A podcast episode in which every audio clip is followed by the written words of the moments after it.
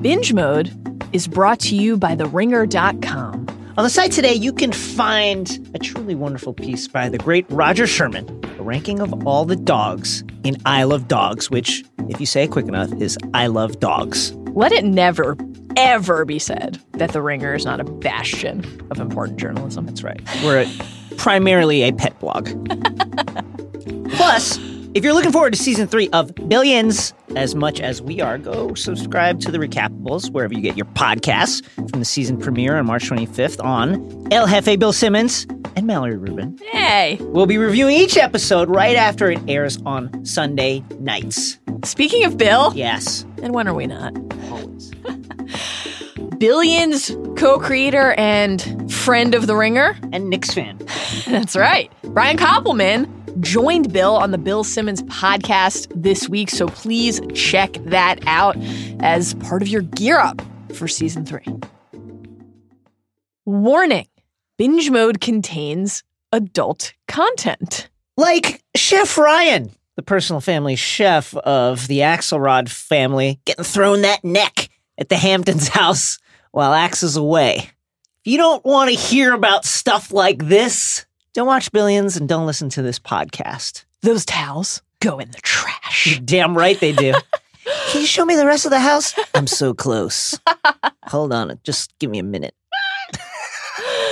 Who breaks off a sexual act to say, could you show me the rest of the house now? To be fair, Yeah. very nice house. it is truly a gorgeous house.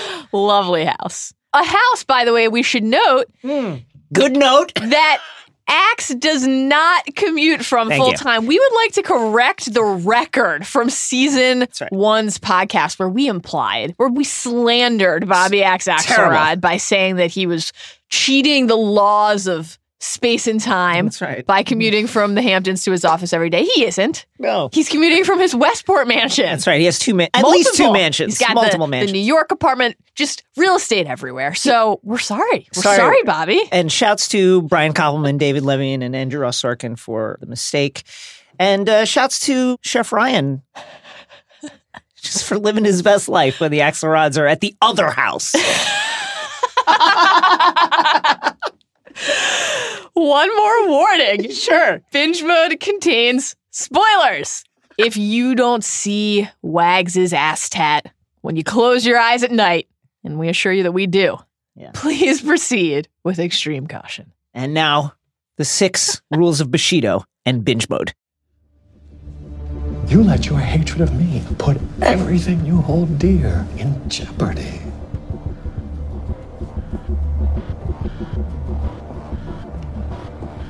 I'm gonna find it. Whatever it is, whatever thread you left behind, however small, the one that threatens everything you are. We both know it's out there. You know exactly what it is. You were talking about sleepless nights. It's what you'll wake up thinking about in the dark, shaking. Because I'm gonna find it. You know I will. And I'm gonna pull on it, and I'm gonna pull on it until your whole fucking world unravels. And when I am done, you won't be governor. You won't be the U.S. attorney. You might not even be an attorney at all. Yeah, I might go down behind all of this, but one thing is for sure. You are gonna be right there next to me.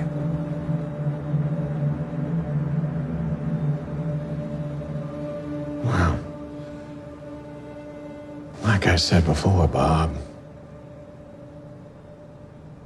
worth it.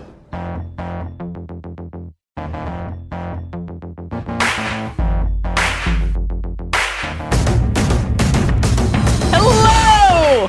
Yes!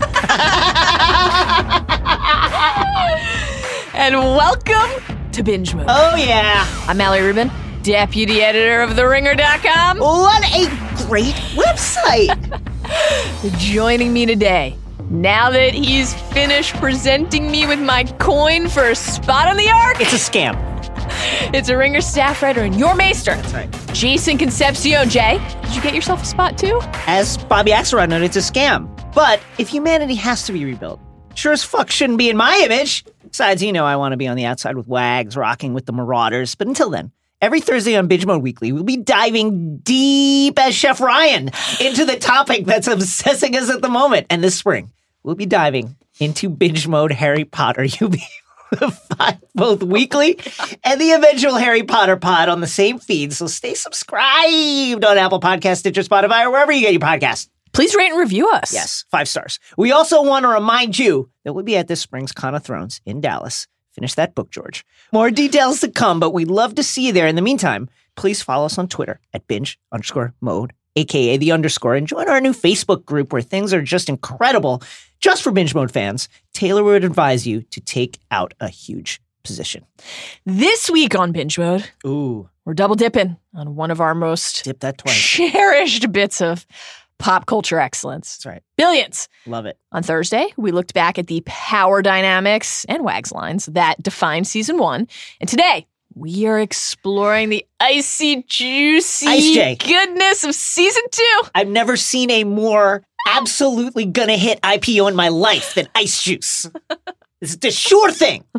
Don't get high on your own supply. Don't do it. Again, requisite spoiler warning for today's binge. As always, we will be going deep Deep, Chef Ryan. on details from season two of Billions and calling back to some season one action as well. So sniff your truffles and light up your cigars because it's time to head to the Yale Club. Jason, Yes. I got you a latte. Thank God. I don't know what kind of cookies you like, so here's a variety. I'm not having a cookie. Always take the cookies. That's my take. You will need your energy because, as we said last episode, 12 hours of plot is a lot to cover, a lot to keep straight. Sadly, it's more than we actually can cover today. We really wish that we could go line by line. There's so much This a- deliciousness here. This season is Truly, good. Truly it- good it season of elevates. television. This show elevates in season two. It's wonderful. We had so much fun rewatching this. So, we're going to talk about as much of it as we can. Let's offer up a brief refresher on some of what actually happened in season two of Billions by taking a quick trip down our very own King's Road. And if we leave enough time, we might be able to swing by Dollar Bill's batting cages on the way. That's right. Dollar Bill into a lot of side businesses. we just say that about DB. After the events of season one, we find our two chess masters, U.S. Attorney Chuck Rhodes and hedge fund billionaire Bobby Axelrod, under siege. On the professional front, Chuck is under DOJ investigation for his conduct during the Axelrod case, and on the personal front, he and Wendy have separated. Axe managed to avoid jail, and Axe Cap is still in business, but his brush with the law has left him and the company shaken. Oliver Dake. You know that guy sucks just from his name. The DOJ's brother Muzone. Point man on this investigation is as determined to nail Rhodes as Chuck is to get Axe. And Dake does find something damning. Oh, yeah. Those five sticks. Five sticks, baby. Five sticks that Axe paid Wendy. Oh, by the way, on the same day that Chuck dropped the case against Axe. That sure looks like a bribe. Axe appears on a panel with rival hedge fund figure Todd Krakow. Axe very publicly dunks on Krakow, and Krakow vows revenge. He's already been trying to hire Wendy, and now he gets her to agree to be his coach in an upcoming poker tournament. Meanwhile, Chuck is in deep shit. The AG plans to let Dake roast Chuck. His only course of action is to bag one of the AG's political enemies, thus proving his worth and cementing his place at the table. Mafee introduces Axe to a highly promising young intern, Yes. Taylor Mason, who identifies as gender non binary and uses the pronouns they, them, and their. Taylor has an incredible gift for seeing patterns in the chaos of the numbers that drive the market. Taylor discovers that Krakow has been using satellites to glean information about Chinese factories and doesn't stop there. Taylor right. also discovers that this intel is faulty. Axe plans to use this knowledge to punish Krakow. That plan to go after the AG's enemies, Chuck realizes he had it backwards. The way to get the AG off his back is to go after one of her allies. That way, if she comes after him, she'll look like she's putting her thumb on the scale. Chuck finds his mark. Lawrence Boyd, a banker and power player peer of Axe's, who also moderated the panel with Krakow. Eventually, they strike a deal. Boyd coughs up a few mid level guys, and Chuck calls off the dogs. Axe and Orrin organize 127 suits against Chuck, in essence, amounting to a class action lawsuit. Impossible to ignore terrible press for Chuck. Axe is motivated by the damages Chuck's investigations have done to his business. Chuck's troubles are mounting. Axe Cap staring down the first down quarter in its history. Axe drives his staff hard in order to stop the bleeding. Mafee brings him an idea based on inside information. Short the currency of Nigeria. Only problem is the buy-in price requires Axe to partner up with Stephen Birch and Krakow, among others. Birch, you'll recall, was burned by Axe in season one. He returns the favor, leaking news of the deal. Axe needs help. He needs Wags to help steady the ship. Wags, however, is in deep therapy after getting a Yosemite Sam tattoo on his ass. Things get worse when Chuck finally nails Boyd. Chuck begins eyeing higher office. Axe, meanwhile, gets a tip about a casino opening in Sandicott, New York. He moves quickly, has Axe Capital buy up hundreds of millions of dollars of the town's municipal bonds, but the deal hits the first of many snags when a local resident refuses to sell his property. Wendy gets Axe to drop the litigation against Chuck by agreeing to return to Axe Capital, but she has conditions, one of which is that she will not treat Axe directly. No sessions for him. Wendy's return causes problems, unsurprisingly, for Lara and for Chuck. In the case against Boyd, during jury selection, Bryan fires up class resentments, causing Boyd to panic. Boyd tells his team to settle. Chuck refuses, however, choosing instead to turn the screws on Boyd. The AG gives Chuck her blessing, calls off Dake. Chuck Sr., meanwhile, gets wind of the Sandicott deal. He calls on an old acquaintance, Blackjack Foley, in order to scuttle the deal. Axe lies to Lara. This is a no no, guys. Tough stuff. Tells her that he won't be having sessions with Wendy, when in fact that was Wendy's stipulation for returning, not Axe's decision. Then Axe discovers that the casino deal fell through. It's going to a different town. This is an unmitigated disaster. Yes. Axe Cap is now saddled with hundreds of millions in essentially worthless Sandicott bonds. To salvage the situation, the Axe Cap Brain Trust weighs placing Sandicott on austerity measures. This basically means gutting the town. Yes. Chuck takes Bryan to Keen's steakhouse. More on this later. He reveals that he knows Bryan snitched to the DOJ. They reach a detente, though. Chuck will be, from now on, transparent with Bryan. If Bryan proves his loyalty, Chuck will make sure Bryan becomes the new head of the criminal division. Crim. Head of Crim. I just love that. I love that. Head of Crim. I feel like that's a position that Mr. and Mrs. Martinez practice. oh my God. Axe discovers that Chuck and Chuck Sr. have been dealing with Blackjack Foley, who Axe learns after painful efforts Yeah. to get to the bottom of all of this, blew up the Sandicott deal. Axe confronts Chuck in really one of the better scenes that perfectly sums up the Yeah. contrast between these characters in every way. You weasel! You weasel, come out here, They're, they're in their tails. axes, Yes, just in white- a leather jacket. Yeah. Great stuff. Chuck is initially miffed with his father over his machinations. Dad? Yeah. But he ultimately realizes that this is a good thing and that he can use it to his advantage in his run for governor because Axe is going to shred the part of New York where Chuck polls poorest, Right. But then Foley says, ah, ah, ah, ah. Aha! Sandicott, you see, is a circle, and every road leads back to you.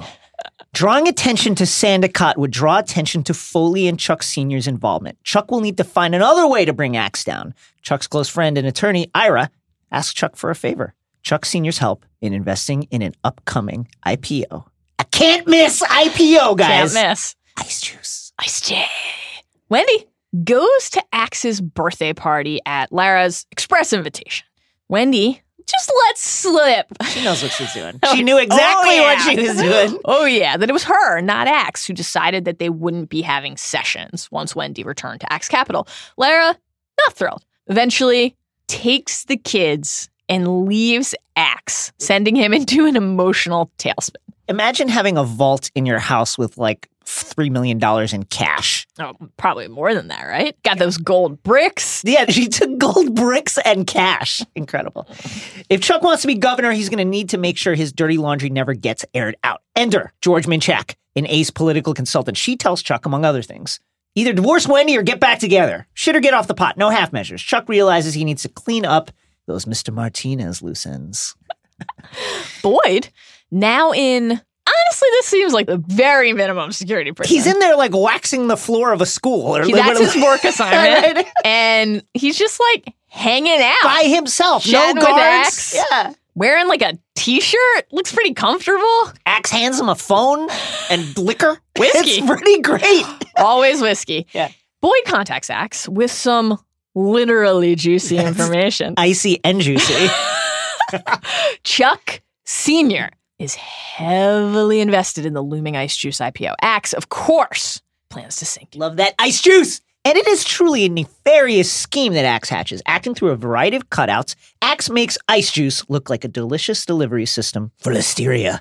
Now, after a few heady hours, the IPO tanks. Ira is ruined.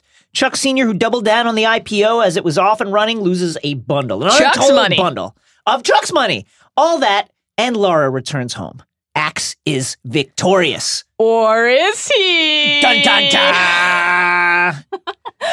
Turns out, Chuck, in a truly Keyser Söze move that would make Dollar Bill proud, DB would be like presumably Pastor good. Tim as Yeah. well, put Boyd up to contacting Axe. He baited Axe and now has Axe dead to rights. Axe literally was poisoning people. people were Like, literally poisoned by this. Poisoning people. People were poisoned. Chuck brings Dake back from DC, has him head up the Axe case, and alerted to all of this by Boyd, who just can't help himself, can't help it. Axe, just for a little bit, just kind of gives everyone his credit cards, starts using burners, gets off the grid for a bit, buys some time. Meanwhile, Chuck Sr. and Ira are rightfully furious with Chuck for this betrayal. And Chuck, he's truly alone. Shouts to my guy Ira, who was very much like we're sailing away on the SS Live Forever for like a couple of hours here. Like, I'm rich. I'm quitting my job. This is it, guys. All my dreams come true. Give me that ice juice. One of the best moments is after Chuck has confessed Yeah. to Senior and Ira, and Ira's like, I'm going to vomit. And Senior's like, Well, you did have one of those ice juice That's thingies. pretty great. Anyway, Axe meets with Wendy by ground zero. Chuck is waiting there too. The feds grab Axe. Bryan will lead the prosecution. Sacker will get chief of crim. Poor Lonnie. Tough stuff for Lonnie my guy. nothing. Tough stuff for my dude Lonnie. Taylor is named interim CIO of Axe Cap. Dollar Bill and Wags will back Taylor. Axe makes bail and enters an empty house. Chuck and Wendy enter their brownstone holding hands. What a picture for the governor's mansion, and the eventual governor's brochure. Mal, the moral of the story is you get one life, so do it all. And that gets us to this episode's big idea. So let's cut right to the core of it, finally. By stinging it with the pointy end of George Minchak's pumps. Hmm. The way Chuck looks at those pumps, he's just like, Step on me. Chuck, what about Chuck Senior? Tight little body. Oh my Like God. that- he Chuck is, Senior, he is what- foul. What fucking dirtbag. The moment when he like inter- little body. interrupts them, and he's like, "I thought I heard my boy calling for me. Yeah, I thought she- my boy needed me." she walks out. Tight little body. The dividing theme of season two of Billions is hubris. Let's start with Chuck. We started with Axe last time. Let's Massive hubris season for Chuck. start with Chaz. Yeah. In the running for the best and most we tricked you for a second one perfect shot in Yeah. TV history is Chuck being choked out. Ah, but not by Mrs. Martinez. That's right. He's learning jujitsu, Is guys. that, uh, do you have your beeper in your gi? In your jujitsu gi? What is that I feel down there, Mr. Martinez, as I'm choking you? The instructor's words to Chuck also foreshadow Chuck's internal state and mindset for this season. You can generate offense out of defense, even on your back. Chuck has a new non axe problem, however, Oliver Dake. Fuck this guy. I will not quit. Rest assured, I will bring you down. I'm like an octopus. I'm like an octopus. All eight arms out there, wrestling. The tight ass from the Office of Professional Responsibility, he cannot wait to cut Chuck down a size. He's offended by Chuck's violation in the office, but also, clearly, by Chuck's hubris, in fact, by his belief that he can actually get away with it. And Chuck, even with all the heat from the investigation on him, never really sweats Dake. He's concerned, sure, but he's just spent the last year going toe to toe with some of the wealthiest, most powerful, most connected plutocrats on the street. People like that are self contained nation states, right? Dake is a hard ass, sure, but he's got a boss, the AG. Chuck knows he has moves to play, including leveraging the new open head of Crimspot to ensure that Lonnie, Bryan, and Sacker protect Chuck's flank during Dake's interrogations, even though Chuck is telling them to be, quote, truthful. Wink, wink, wink, wink, wink. Heavy wink. Heavy wink. And he uses the same manipulation with Wendy. Chuck to his team, quote, starting immediately, you have a new mandate. Wait, I got to do it like Jeff Chow notes. Jeff Chow, CEO of The Ringer, noted that uh, Paul Giamatti says all his lines while sighing. So, starting immediately, you have a new mandate. Find me a case that's screaming for justice. When the no one else has the courage to take on, especially if it seems impossible to win. Asking Bryan Sacker, and Lonnie to do what he admits is the impossible in order to save his job, that's hubris. Yes. He doesn't even give them a clear target. He's not even like, yeah, go after this guy. He just says, hey, uh, just steer clear of Axe Cap from now. That's not going to help. And Bryan's like, help what? Right. Chuck doesn't need to answer, but the meaning and the look he gives them is clear. That won't help me. Oh, completely. And one of the greatest threats to Chuck's plans, just in general, his own paranoia. And Bryan is often at the center of that. That's right. Chuck cannot help but suspect Bryan. Ultimately, will realize rightly. Rightly. Absolutely rightly. From the moment that he sees Bryan interacting with Dake. And this is also hubris because Chuck thinks, really truly believes that he can control everyone and everything. That if he looks hard enough, if he looks long enough, he will find a way to solve it all, to bend everybody to his will. But complicating matters for him very quickly here. Dake learns about Wendy's five sticks and thinks that this is a bribe that led Chuck to call off his case against Axe. Dake says it may not be a bribe, but dang if it doesn't look like one. I like the idea of like important government officials saying dang. Dang. That gives me some sort of faith in the world and smell like one. If I put my tongue on it, this is incredible dialogue. I bet it tastes like one too. Yum. Bang. Have we mentioned that Dake is uh, deplorable? He's a tough hang. Dake, not the only person after Chuck, the AG is too. Will Chuck's hubris allow him to think he can best a powerful member of the administration? Hmm, I Ah, wonder. yeah, yeah. Yeah, pretty much. Chuck hits on a strategy. Use Ari Spiros, the scumbag, to leak that the government is set to investigate Spartan Ives CEO Lawrence Boyd. Now, crucially, no such investigation is actually underway. Very crucial detail.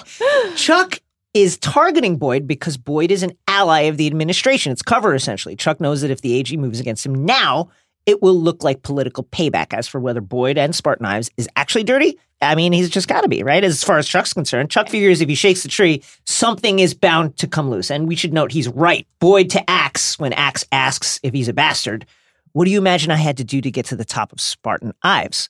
Here's how the leak takes place. After Chuck calls Ari Spiros, a reporter calls Chuck and says, Do you deny there's an active investigation of Lawrence Boyd? Chuck says, Oh, if my office undertook such a radical endeavor against a bedrock company that's been such a friend to the administration, we would only do so with the full support of the Attorney General's office. But no, I cannot confirm that. And it doesn't take long for Boyd to feel the heat. When Chuck meets with the AG, it's a real game respect game moment. The AG immediately says, Congratulations. If I fire you now, it will look like the administration is protecting Boyd and obstructing justice. And Chuck continues, A man facing a firing squad has only two choices accept it or push against his restraints. And I don't accept anything. Hubris! Dake, worth noting, not exactly a stranger to hubris. He Yeah. says to Connerty, I can influence the vector of your future. Vector. Get the fuck out of here with the vector.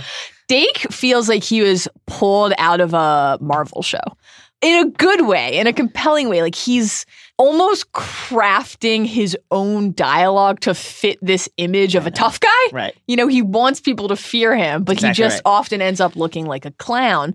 He's very at home in this world, though, where everybody is acting in this fashion. I'm smarter than you. I think I can win.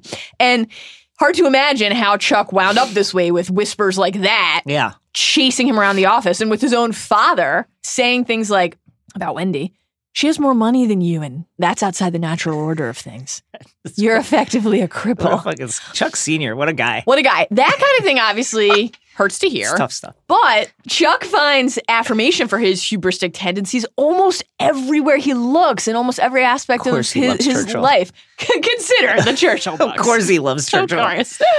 The Churchill book that Chuck has to sell because I guess making $185,000 a year, you're just so hard pressed for cash that if mm-hmm. you're going to have to live on your own, you need to sell these books for $40,000. Let me try. I don't want to make another kind of like commuting from Southampton mistake here, but that seems.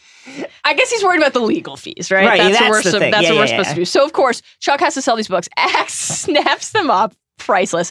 But as Chuck is parting with this prized mm-hmm. possession, he reads part of it and says, Never yield to force. Never yield to the apparently overwhelming might of the enemy. Well, that's basically an endorsement Yes. for letting your hubris rule you. Chuck, by the way, has no problem about ruining a family to get what he wants. He'll ruin anything. He'll ruin his own family to get what he wants. And we'll talk about that in a bit. You can feel the table rising when he plays McKinnon the video of Boyd boning McKinnon's wife on the plane. Lawrence Boyd can be friend to no man, Chuck says. He's a beast of the first order. Needs to demonstrate that he's the alpha of the pack. Needs to dominate you in his own mind by heaving his seed into your bride. What the fucking- Very tough. McKinnon just goes, Jesus fuck. Jesus fucking deed, guys. heaving his seed into your bride. He might have wrapped that thing up. Come on, Chuck. Chuck has a way with words. I'm just saying, he Chuck, he- really does. He might have strapped that thing up. that was McKinnon's next question. He didn't use a rubber. Yeah, I know. right? Just needs the facts here. And, you know, Chuck also has no qualms about trying to use and manipulate Boyd, despite how his attempts to play Axe backfired on him. Chuck tricks Boyd into thinking that they've reached a deal after Boyd says, Oh, you know, I'll get my compliance department to turn over some of my mid level guys. Have your guy call my guy. We'll coordinate press releases. This will be great. Chuck is still pushing, even with McKinnon drunk at the Boyd dinner, about to blow the entire op. Chuck rides the operation until he gets the information he needs on tape. He can't pull back ever. Caution is no longer in his playbook. Restraint is no longer in his vocabulary. Which actually work for him in a way and fuel his instinct. When Chuck refuses the deal that Boyd and his attorney pursue, the AG calls Chuck and finally tells him what he's been hoping to hear this whole time. You have your open field, and crucially, your job.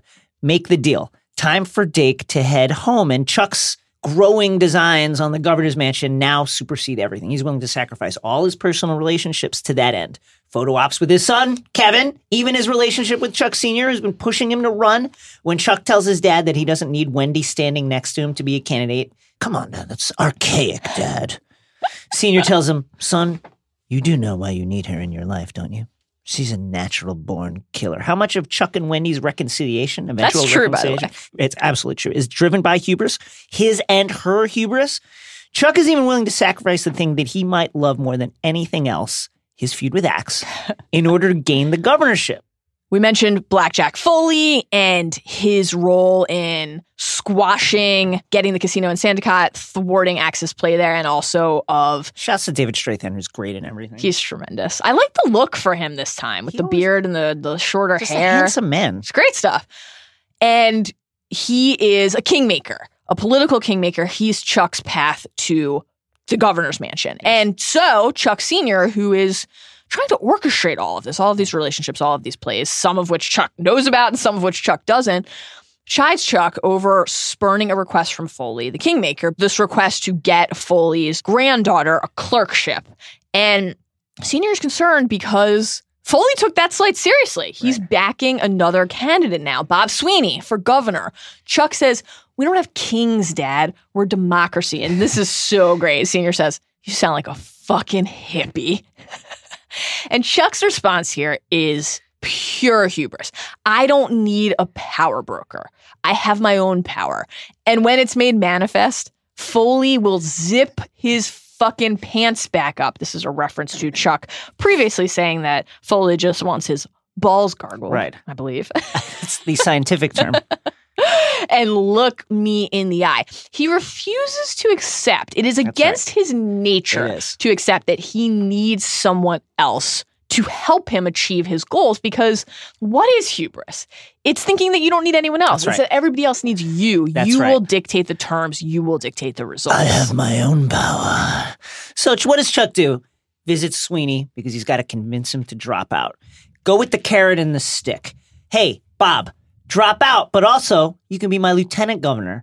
Sweeney balks, of course. Sweeney says, I've won the lowliest elected offices we fucking got. Hell, I was the goddamn sanitation commissioner for a year. Shouts to the sanitation department. They do a great job. Yeah, and I rode the trucks. I've done it right. I've done it hard. And this, this is my time. And Chuck says, my name recognition is eight times yours.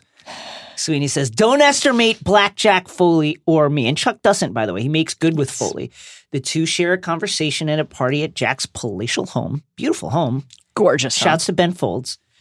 And Chuck, finally, after all that, I have my own power. And when it's made manifest, kisses someone else's ring. He kisses Foley's ring. Chuck asks Foley about the process of kingmaking. Foley says, It's basically simple. You pick the right man and then you get him the fuck out of his own way so people can actually see him. Elections aren't about ideals. Elections are about candidates, and candidates are about what's in here. And he taps Chuck's chest. Chuck says, I am the right man.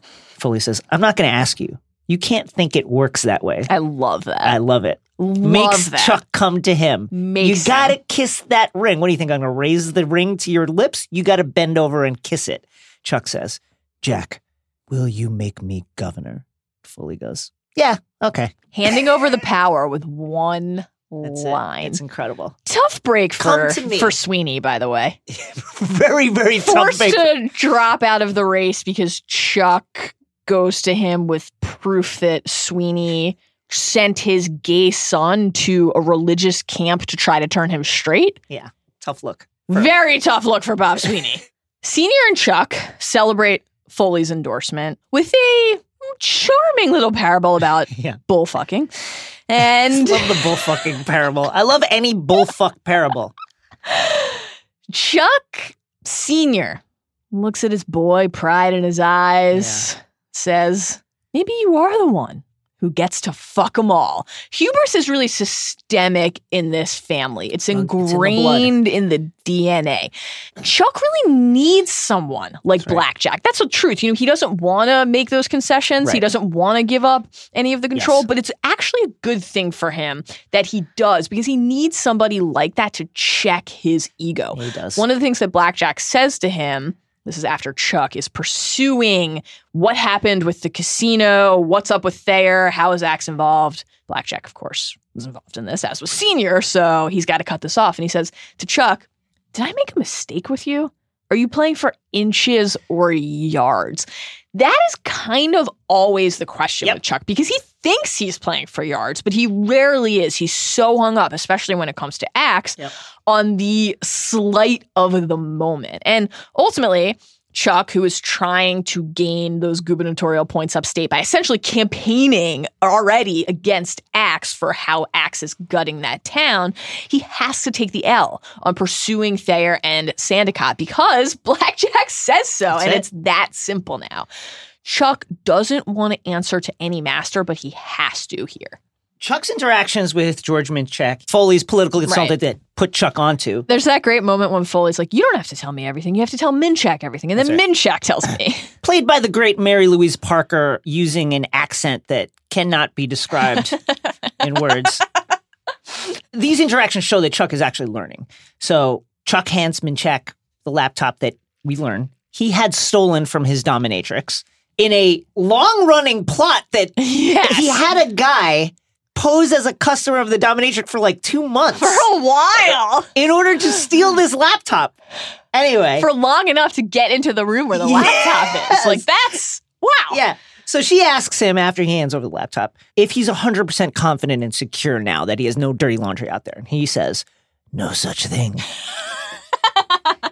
and Minchak says, Now you're getting it. Good, good. I can't even do it. It's wild. It's like James Carville meets, like, I don't know. And now a quick break for a word from our sponsor. Today's binge mode is brought to you by the Google Assistant. With the Google Assistant, you can complete over a million actions on your phone, in your car, and around the house. For example, hey Google, add chips and salsa to my shopping list. Okay, I've added chips and salsa to your shopping list. Download the Google Assistant today. And now, back to binge mode. Let's talk about ice juice. Love the I listen, I have Let's talk about ice J. I have never seen a more surefire IPO. Facebook, no. Google, no. Ice juice. It's fucking juice, guy. Like how People like juice. We live in LA. We know that people like juice. People like to spend a lot of money on juice. The ice juice plant is truly incredible. I love ice juice. I love it too. I will say, I don't know what it says about me that like every ice juice scene, I'm just like, that looks delicious. it does. Also, I just love Ice J when they Ice call J. it Ice J. Ice J. Chuck's handling of the ice juice situation is a peak example Yeah. of his hubris and his also his newfound ruthlessness because when Chuck discovers that Axe bought his Winston Churchill signed Second World War books and and this is wild. all existing copies. And this is through Steph's interview with Yes. Sacker and Sacker's notes. And there's that great moment where Chuck's trying to get every detail from Sacker that he can. And she's like, I can see the books are The trigger books are you." triggering. Those are the little details that honestly just great. make the show exceptional. He snaps. This is what they do. This is what they do. How do you compete with something this powerful that swims around for days on end, just waiting for the faintest scent of blood so it can attack without warning and with all the ferocity and half the conscience of a goddamn bull shark? You can't. Unless you can somehow anticipate where it will strike and then match its strength when it does, which you can't. And this here is where Chuck hatches his Ice Juice Ice J plan. We see him look over at the binder. Another lesson, by the way, from his jujitsu teacher. You saw you had to give him something, an opportunity, and you used it against him. Well done. In that moment, talking about the match, but really talking about the big picture here with right. Chuck and Axe and also life. This plan for Chuck taking shape. He must bait Axe into attacking him like a shark at the place and time of Chuck's choosing. That's right. And he must leave no trace, no sign that this is a trap. That part's harder to do when you never know what anyone in your family is up to, by the way. right. See, How to do it? Sacrifice his own flesh and blood, no matter the cost, to bring Axe in. Chuck gets Boyd to you know, just drop a little bit of a little knowledge bomb on Axe. That senior, who is currently cash poor to to some of his uh, casino centric real Yeah. estate holdings, where that actually ended up, is leveraged up to his neck with Chuck's trust fund money in order to get in on Ice J. Love that Ice J. Axe sees a chance here after he learns this from Boyd to harm father and son, likening it to a poison dart. Golden Frog Dart. Wags tried to smoke that once. What a legend. Amazing that that guy woke up with a tattoo he didn't remember getting. Fucking legend. That dart that goes through one victim and also harms another. He can take out Senior and Chuck alike. How far Axe will go to damage the family, Chuck can't know. But wow, does Axe go a hell of a Quite- long way. Quite a way. he sends Hall to plant trace bacteria in the actual ice juice factory and then uses a variety of compatriots and these lackeys to literally spike their own ice juice Right. to put vials of poison into their juice at various locations in order to simulate this outbreak of what we're never quite sure. They shout Yeah. out a couple different possible strains. On the very day that ice juice is going public, people are violently vomiting all over ice juice floors. The IPO tanks. Chuck Sr., who doubled up Yeah, as in the the, middle. stock was rising, that's the whole fund, This thing is running. loses millions. We'll hear from Axe later. 27 million. Love the moment when Chuck tells Ira and Senior what has occurred. Incredible scene. Ice J never made anyone sick. I was like, what? They were faking? And Chuck says, No, they were actually ill, just not from your product. I love that your product because, Incredible. as we know, Ira is an owner of Ice J by oh, and in a little while, that will be revealed for what it was sabotage, a deliberate criminal act to injure the company. An act by, and Senior breaks in because he knows, he can see where this is going. Axelrod, an attack on us, on you. So, Ira can sue Axelrod for his money back, but I'm guessing I can. And Ira is like, well, why? And Senior tells him because Chuck lent Senior the money from his blind trust and therefore cannot reveal his involvement in this case. And Senior says, and Chuck did not set all this in motion to let that happen, did you, son? Chuck says, no, Dad, I did not. And Ira now realizes what happened. You baited him. You used my career, my future. And Senior, my money moves like that. Where do you get the fucking nerve? Could it be from you telling him all the time to do this kind of thing right, to people? Exactly. And by the way, Chuck has even more nerve than this. He gives Senior, this is incredible shit. Yes. He gives Senior a fucking affidavit that would say that Senior accessed Chuck's blind trust without Chuck's knowledge. I need you to sign this. This is what you always wanted me, your son, your scion, in that office, in that chair. Later, after Chuck Sr. signs the affidavit, just so you know, I'll always be your father. You'll always be my son. You'll stand up at my funeral and say meaningful things about me. But until then, I am done with you. And then he gives Chuck a manila envelope and says, Open it. I want to watch you open ah, it. And it's brutal. pictures of Wendy and Craig Heidecker, the Elon Musk rocket guy, coming out of a motel after fucking. Now you've got what you really want. You're on your own. I like to think back after watching this just total destruction of a lifelong, literal lifelong relationship between Chuck Sr. and Chuck. I like to think back to the exchange that Chuck and Sacker had earlier in the season when Bryan has revealed some information to Sacker about her father's offshore holdings, and she sort of fronts with Bryan and then goes to Chuck and basically is like, I don't know my own father. And the advice that Chuck gives her in that moment is you have to protect that parent child relationship. Yeah. Anyone else in the world will fuck you over. Friends, lovers, bosses. Your father is the one person you're going to be able to count on when it matters. I guess Chuck, like, just stopped thinking this or thinks that this is the ultimate manifestation of being able to count on his father when it matters. But to put so little value Yeah. On the closest relationships in his life, on his fortune. That money's for his kids one day. Yeah. He throws away his relationship with his best friend, his relationship with his father, his personal fortune that he can't use in the moment but is there for him eventually. He lies to Wendy's face can- also. Oh, yeah.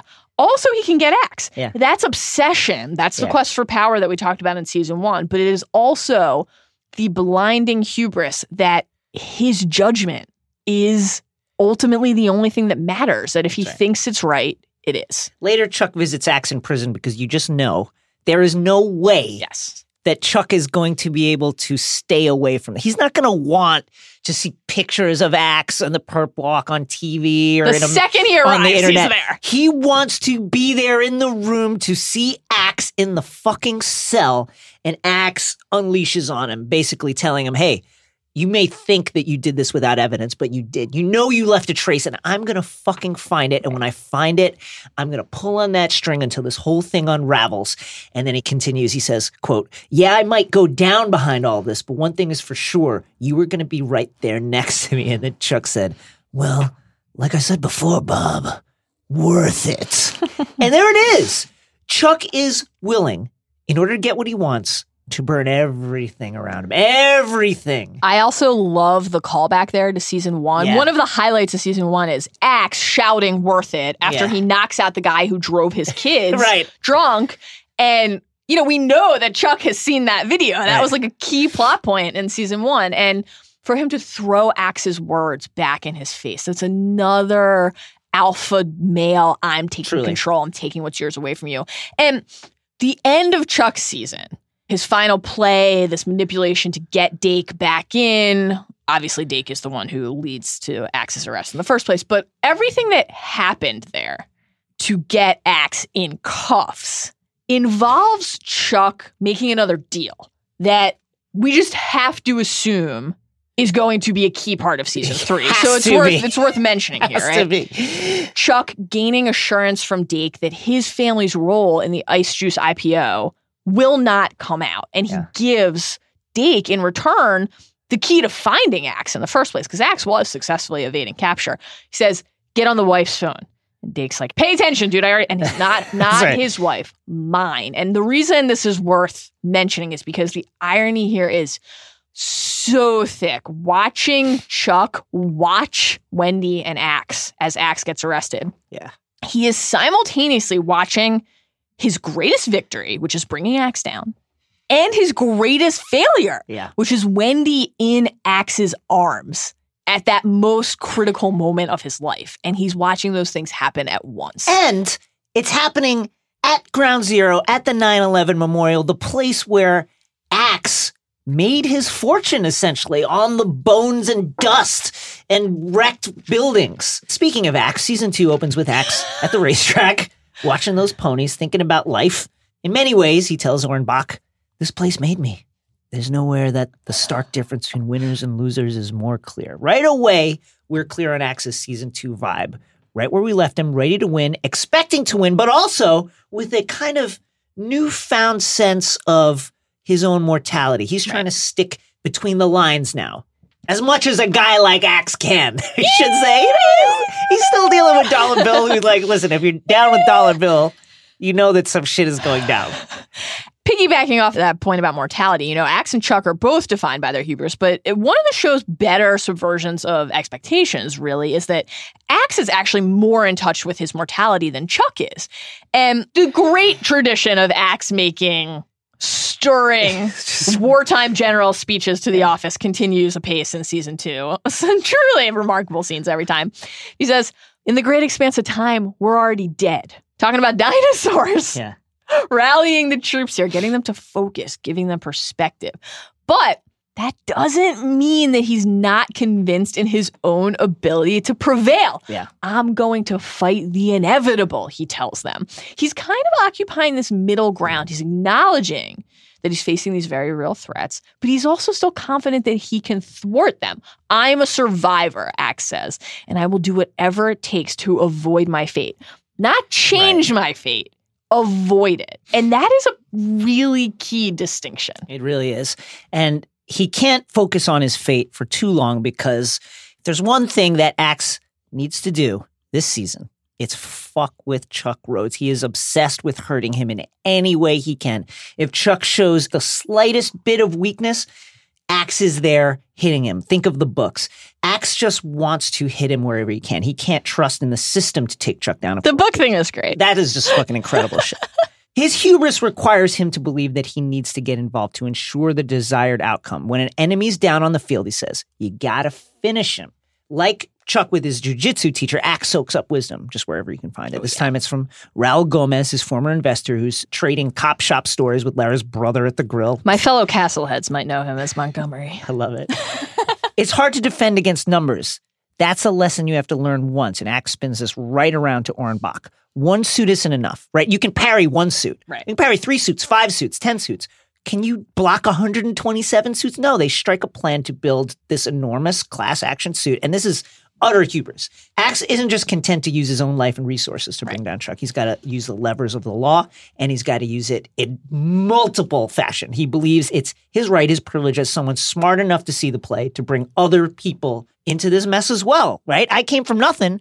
I worked to get here. Axe came from nothing. He came from nothing, guys. As he tells Mark Cuban. Actually, Mark Cuban says, You and me, Axe, we came from nothing. And Axe is just like, "You goddamn right, we came from nothing. These 127 cases, which could presumably be difference makers in, in many of those claimants' lives, that's crucial to remember, Yes. are just chess pieces for Axe. They're toy soldiers. And this is one of the things that makes season two really, really great. Season one is fun, fun, fun, fun.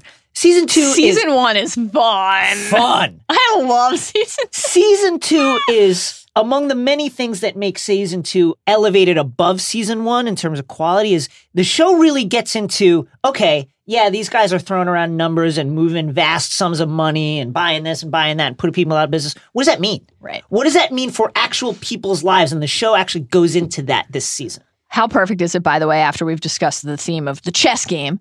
We get an actual chess scene this season. That's great. Chuck, Chuck. just out at the park, just man of the people. I saw what you did.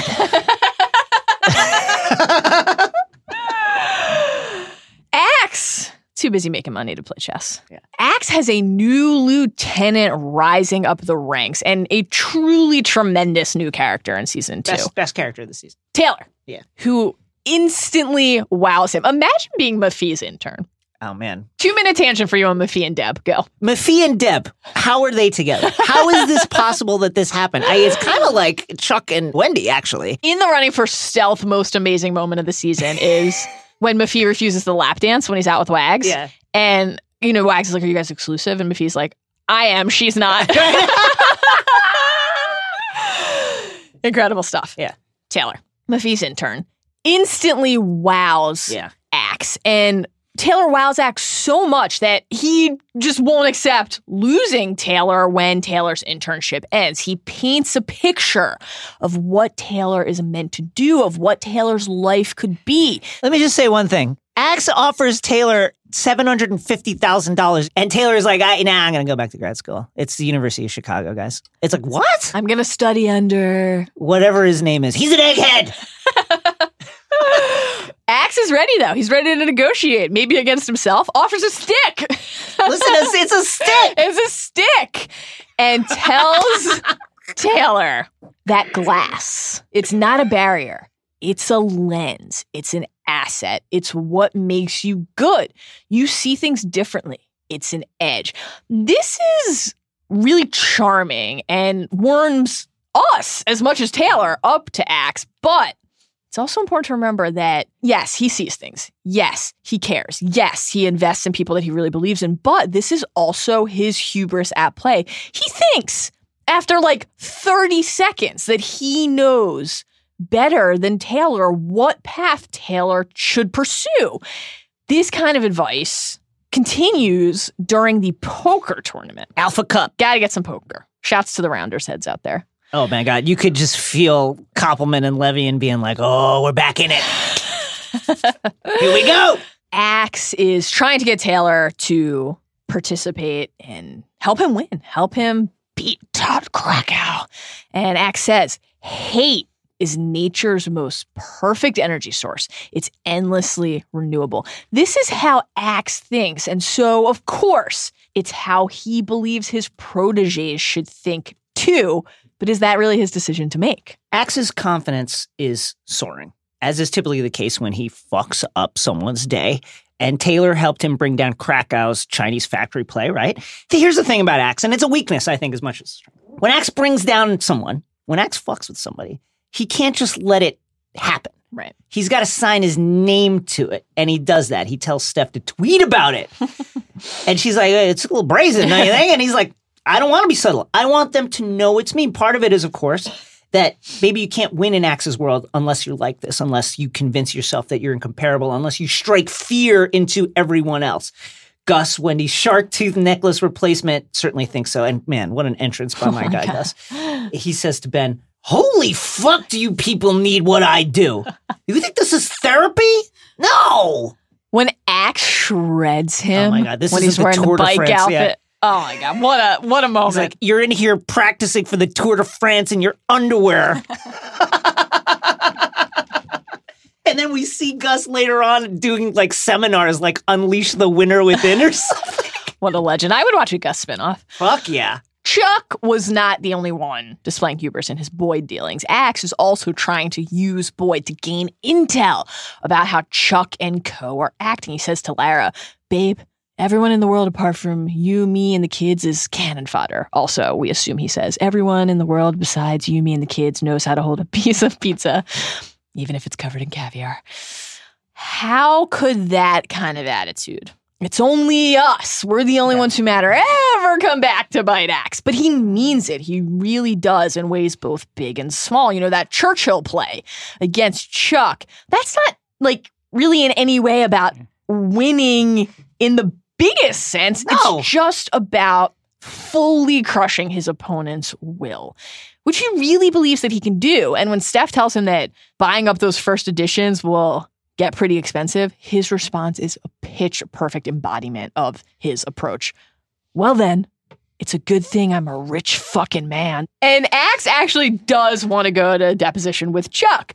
He says, if you take no out of the vocabulary, and Orrin follows up with, yes is the only word. By the way, just tremendous Orrin Axe interplay all season long. Love me some Orrin Bach, hashtag the Yellow King from season one Oh of uh, True Detective. amazing deposition line from Axe to Chuck. He says when Chuck's like, ah, you know, I just laugh sometimes thinking about you tearing this place apart. And Axe says, you know, I never think about it, but I'm not alone at night.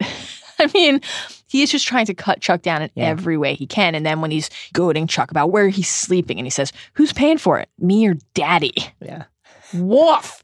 Axe pays plenty of people. He pays a very handsome sum for counsel that he trusts in many different forms. But his makeup fundamentally does not allow him to believe that there are situations he can't win. And this is more hubris, by the way. The casino deal and the Nigeria deal, which we'll talk about in a second.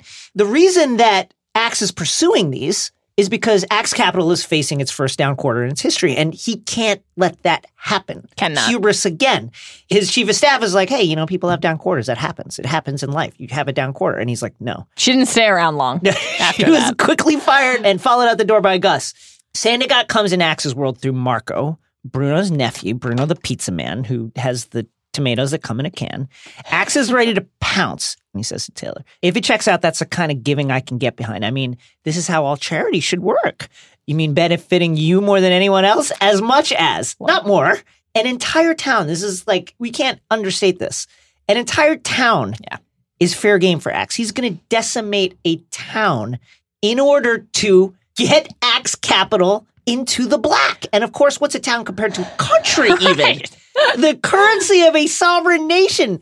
Mafee brings in his buddy Everready, who has a tip about shorting Nigeria's currency. And it's so tantalizing that Axe brings the major finance families together to make a play because it's he can't go in on his own. The, the price is just too high to get into actually destroying an entire nation.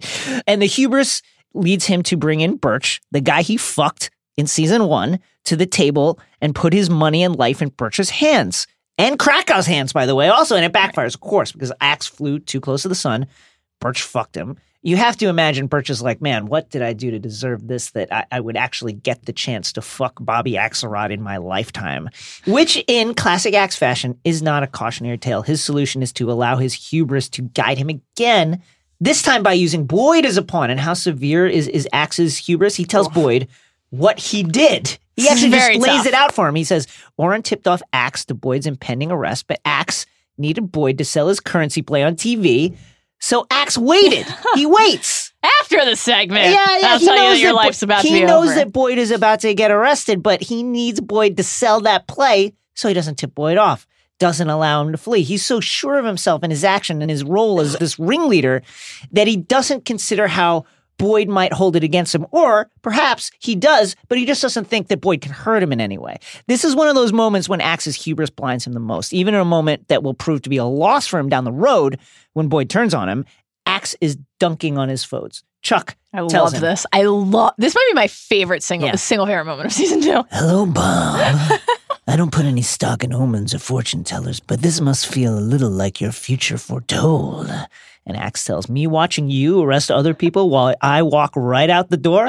yeah, it kind of does. I love that. Axe owns Chuck in every single conversation. It is incredible. And while Axe is evading capture from Chuck at this point in the season, he's going all in on Sandicott, and it backfires. This was hubris, yes, but also that kind of research and thoroughness that Axe has a track record for has told him to trust in what he finds. And Yeah. he did his due diligence. He did do that. And if Senior hadn't fucked him by calling up Blackjack Foley, Axe would have actually been right. So he opts for that austerity play. Who are these people? What is Right. this town? You know, his conscience does tug at him, but Kinda. not enough ultimately to sway him. These people, this place, it's, they're just impediments on his road to redemption. And he is, to his credit, at least, not blind to how that will play publicly. And, you know, his hubris is often grounded in this basic need to know. He cannot accept having anything less than every single fact. And this manifests when the Sandicott deal goes wrong. He says, This isn't just political, it's personal, and I cannot rest until I know why. He means it. What does that desperation cost him? You know, when he shows up at the Yale Club shouting about weasels and yelling, Hold on to this man, Chuck, for one day soon he will be gone. Talking about Chuck Sr. And then you will finally have to do something for yourself. He's making a different kind of threat, but it's kind of cloaked in wisdom. He's sort of right. Yeah. And maybe Axe is thinking about death because, you know, he's got a big birthday. Big birthday. And Which he doesn't stick around for. no, and when Taylor was asking, and is attendance mandatory? Right. One of the things that Axe says is the moral of the story is you get one life, so do it all. And of course, that way of thinking, trying to do it all means on some level believing that you can. And in Axe's case, doing it all literally means poisoning people, Jason. Yeah. Axe bites on Boyd's ice juice tip because Axe never considered that Boyd and or Chuck would be able to play him in this fashion. He believes always that he's the one playing everybody else. And his hubris, it blinds him to other people's ability to play as dirty as he does, which is exactly what Chuck was counting on. You know, the depths that Axe sinks to, the foolish mistakes that he makes, you know, using people like Danny who can easily be traced to him as Danny was. That's a typical, totally out of sync and out of character with the methodical, no stone unturned measures that Axe usually takes. But he's so blinded by the kind of hatred that he kept talking to Taylor about, that it's fuel, that he's misguided by his own instincts. Really a rare thing for him. And he refuses to let himself see that he's making these errors or that he's being played. And that ultimately leads to his arrest. You know, he tried to best Chuck, and in doing so, in believing fully that he could, and never really thinking that Chuck was a a worthy foe, he played right into Chuck's hand. And Boyd shows up to tell him so. In the spirit of friendship, I'd be glad to hold your watch. Great reference to basically the only thing that Axe did for him, which was hold his Hold watch. his watch. Well, and this is Boyd's hubris giving Axe an edge again. He can piece together from Boyd's freedom that Chuck and Boyd set him up. And he shows real humility at that end, at least with Wendy. And what if I told you that pretty much every decision I've made since we worked down here together has been the wrong one?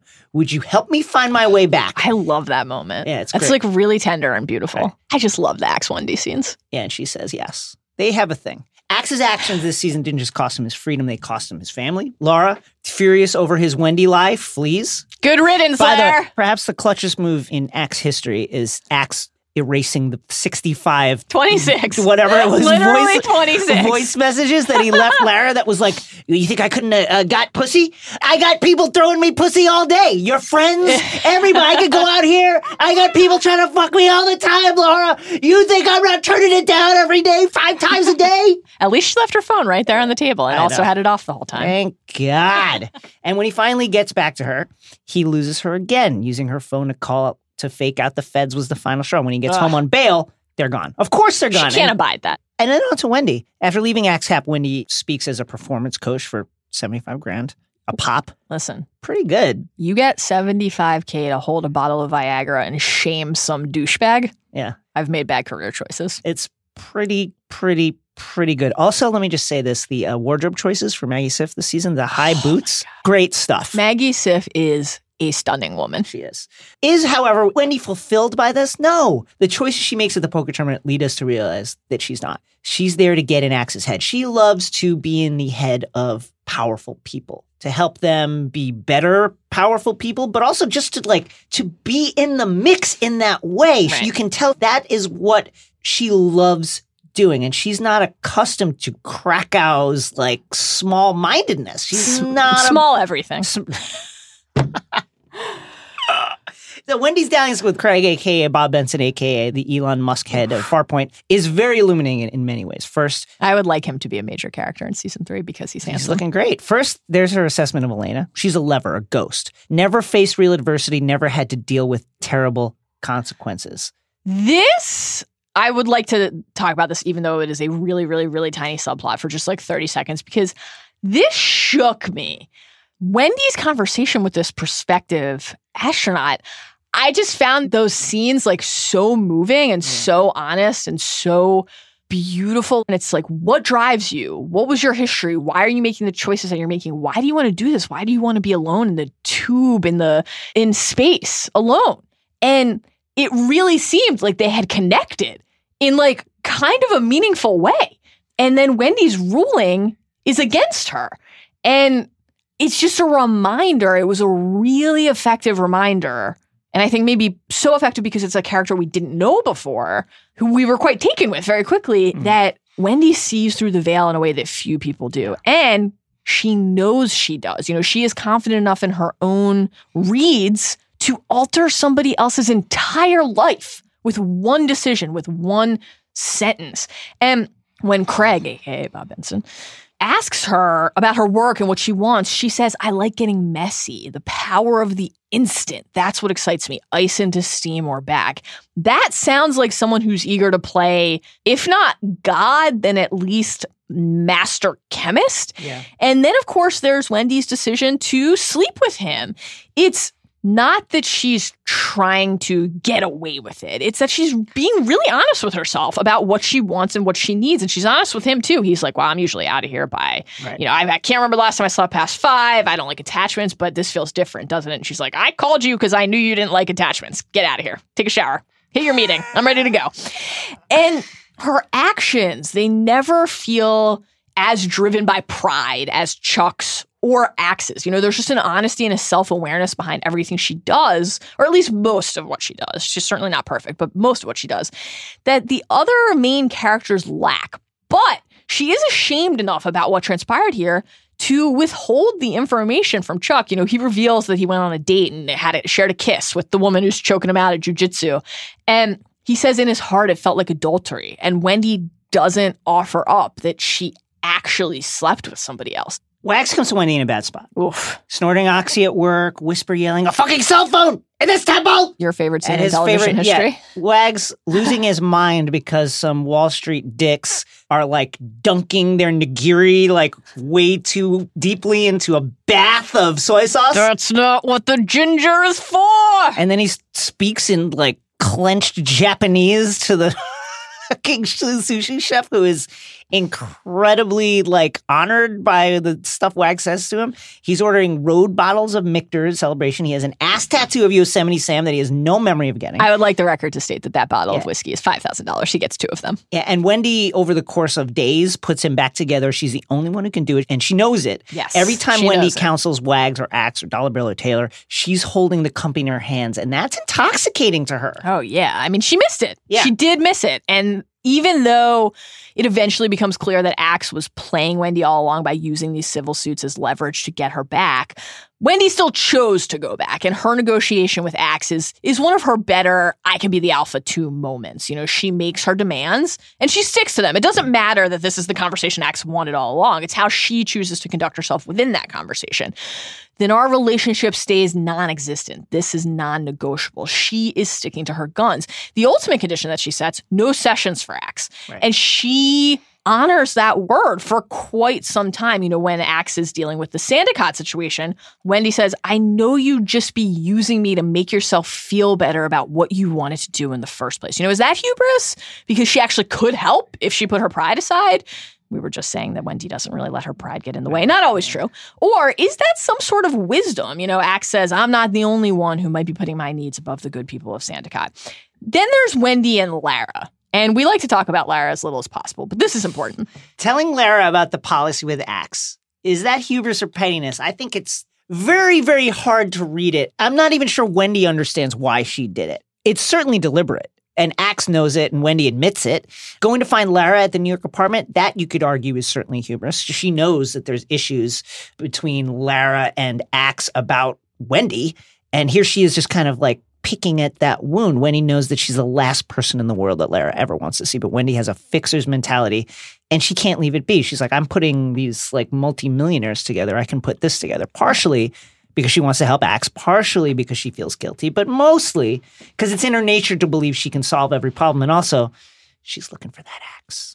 I think she's kind of got something for Axe. I think they're, well, Axe too. they have something that maybe transcends like sexual desire. There's a respect on a high level because, as Chuck Sr. so trenchantly notes, Wendy is a natural born killer. She is a killer. She is.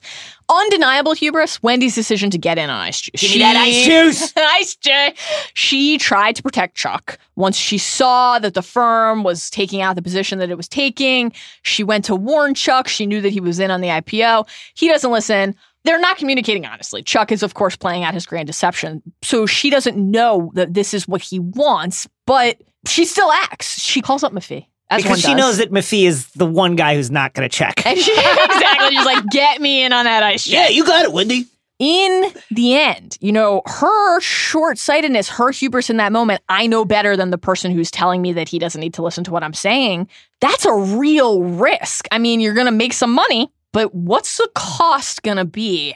What kind of compromise has she just put the family in? Yeah. That's hubris. 100%. Jason! Yes. There are so many things that we've gotten relaxed about. Running out ground balls to first, knowing that Mm. martini means gin. Isn't it nice Yes. that someone is maintaining Thank God. standards to help us appreciate those standards in mutton variety or others? Mm. Please assemble the conclave and head to the Midtown Manhattan Citadel to teach us everything we need to know about Keens Steakhouse.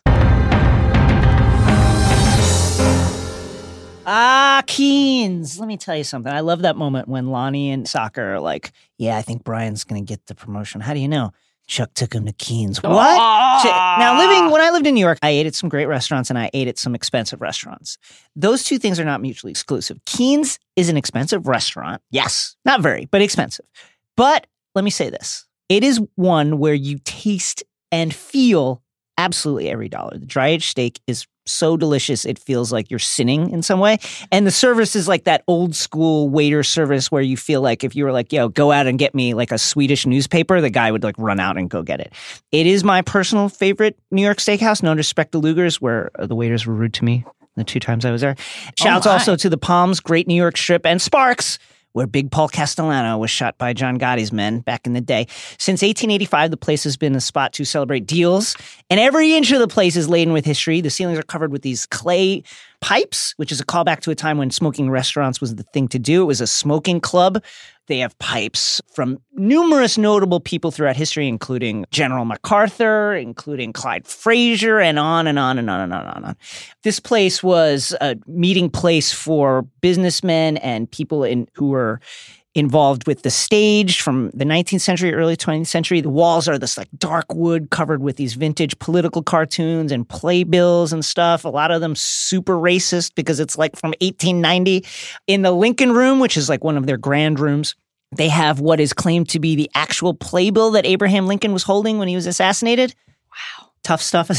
Tough stuff. And onto the mutton chop, which they talk about there. It is a dish that's fallen out of favor historically in a lot of the other steakhouses around. But what Keens is famous for it. Anthony Bourdain had it when No Reservations went to Keens back in like 2009 or whatever it was. I've had it, and I can report to you that it's it's fine. It's good. One day, Mel, we will go. Okay. We will have the porterhouse for two, and you will understand what it feels like to have some kind of a mouth orgasm on steak. The aged steak there is just really freaking good. Like I'm Can we go immediately? yeah, I was never like really a steak person. We I went there for like a work event the first time, and I was like, "Yo, this I've never tasted meat like this. It is incredible, incredible." Keen Steakhouse. I highly recommend it. I think I misplayed my New York years a bit. Ay. Mal, I like nightmares. What? When I wake up, they leave me deeply valuing my reality. The Billions creators clearly value something other than their reality. Great cinema, Yes. great references. This show is, man, chock full of film references, both casual and overt. So as long as Dake's not there, let's head to the Sept to bathe in the light of loves the going seven. to church. Yeah, he does. By sharing seven of our favorite movie references from Billions season two, I will go first. Number one, Blade Runner, or the movie that Adam too took you to see that your father knew meant that Adam was serious about you. Orrin and Axe are talking about the deposition that they're going to have with Chuck. And Bach says, In depots, I've seen things you wouldn't believe. Axe, attack ships on fire? Yes, the very best case is gone, like tears in the rain. Orrin might be one of my like top five characters. Love Orrin Bach. Really love Orrin. Number two, Reyes references Die Hard to Chuck. Says, You're alive as long as you're making progress. But if the AG, General, But if the AG thinks you're stalling, she's going to show you the Hans Gruber Memorial exit, which I guess we're supposed to infer means the legal version of shooting Chuck so that he falls out of the window to his death. Ho, ho, ho. Spoiler alert. Right. Number three, uh, The Godfather, Axe, talking about Chuck Sr.'s position on that Ice J IPO. It's like Sonny on the causeway. What does that mean? That's when Sonny, eldest son of the Godfather, is rushing home because he finds out that their sister has been beaten by their husband and it's a trap. He's been set up. He gets to the causeway to the toll booth and there's like four dudes with Tommy guns and they shoot him up. Sonny on the causeway. Great scene. Very memorable Tough stuff. is extremely tough stuff. And I think, if I recall correctly, at the time that was the most squibs ever used in a film Oh, on one scene. look at you. I'm just saying. I feel like Sean Fennessy now. Coming for you. Number four, Yeah. Rudy. Rudy, Rudy, Rudy. Taylor meets with Rudy, whose real name is Peter, but everyone at Axe Capital calls him Rudy. He's dead last in the ranks, Jay, right. and Taylor has to fire someone. Will it be Rudy? Well, Rudy explains when Taylor says, Do you prefer Peter? Right. I love that they call me Rudy. You know why? It's because this place is like Notre Dame was for him. The pinnacle, right? Right. Notre Dame football, Axe Capital for the underdog like Rudy. And when Taylor doesn't fire him and he walks out, the office, led by Mafee, they greet little Peter, little Rudy, with the chant. Rudy, Rudy. Rudy. And I think I understand what they're saying now. It's Rudy. Number five, uh, No Country for Old Men, the Coen brothers' adaptation of the Cormac McCarthy novel, which I really like, both the novel and the film. Bryan referring to Dake as Anton Chigurh, the relentless assassin from the book and the film. I can 100% see Dake saying friendo. Can I just say that I don't believe that Dake has seen movies? Dake does not seem like a guy who gets movie references.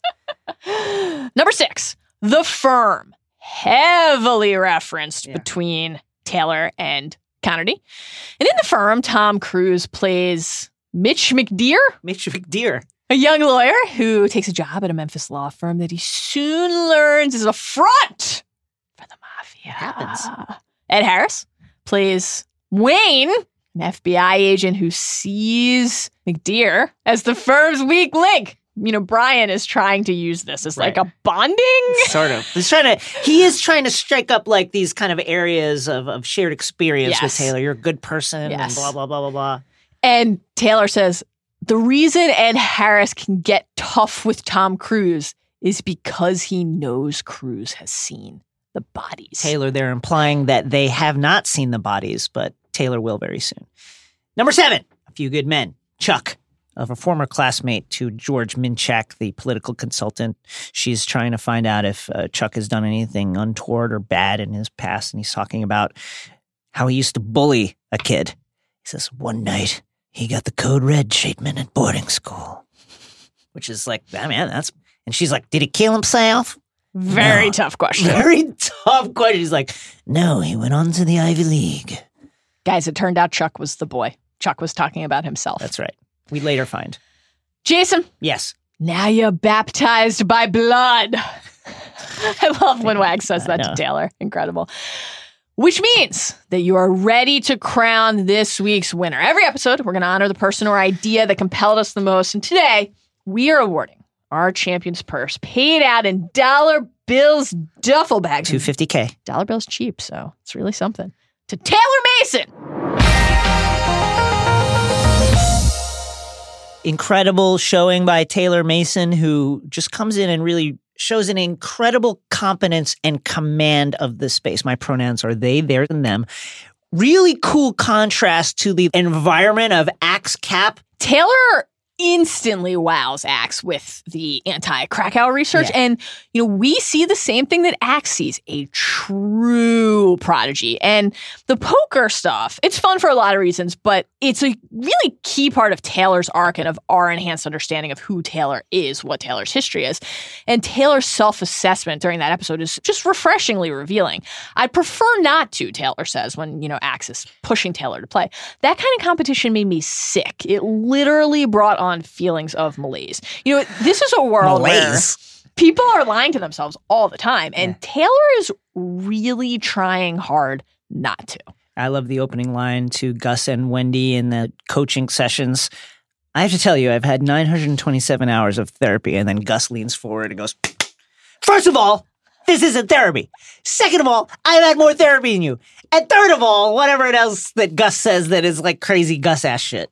The exchange with Axe during the poker tourney, Axe says hate is nature's most perfect energy source. It's endlessly renewable. And Taylor says, I don't want to lean into that feeling. Right. Axe says, You and I don't get to glide, we churn. That's the sacrifice we make for being able to see what we see. And Taylor says, I know you believe that, but I choose to take a different lesson. Axe says, It's not a choice. And look what Axe is doing there. He's saying, that. You and I are alike. We learned so much about Axe this season through his conversations Yes. with Taylor.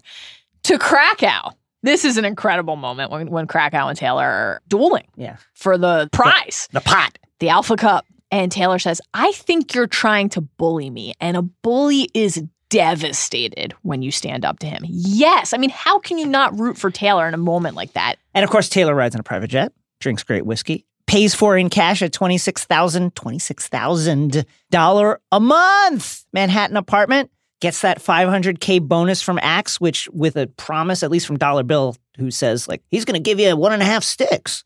Gets the 250K in a duffel bag from Dollar Bill, who is notably cheap and owns many dry cleaning places. Pretty good life. And of Also, course, just dunks on Connerty. very hard. You have nothing on Axe Capital even less on me, and then walks out. But then a bit of hesitation plays on their face. And of course, the ultimate seal of approval.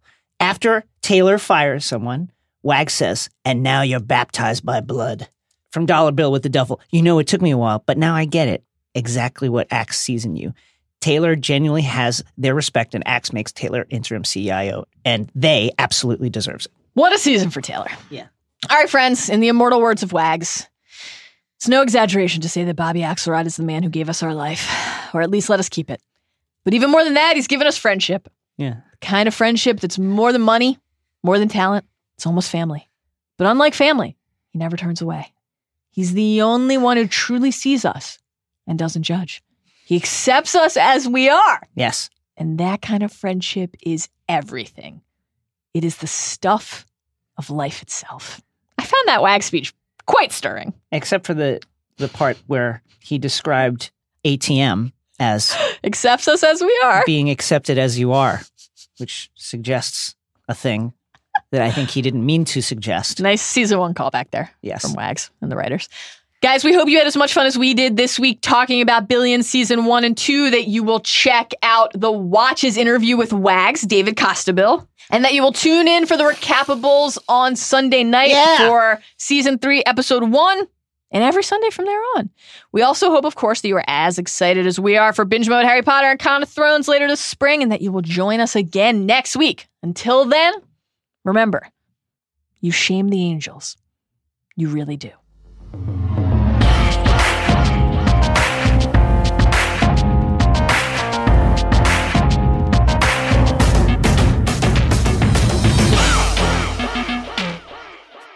By heaving his seed into your bride. Jesus fuck. Heaving his seed. God. Tough stuff. Does Mrs. Martinez give him permission to speak that way?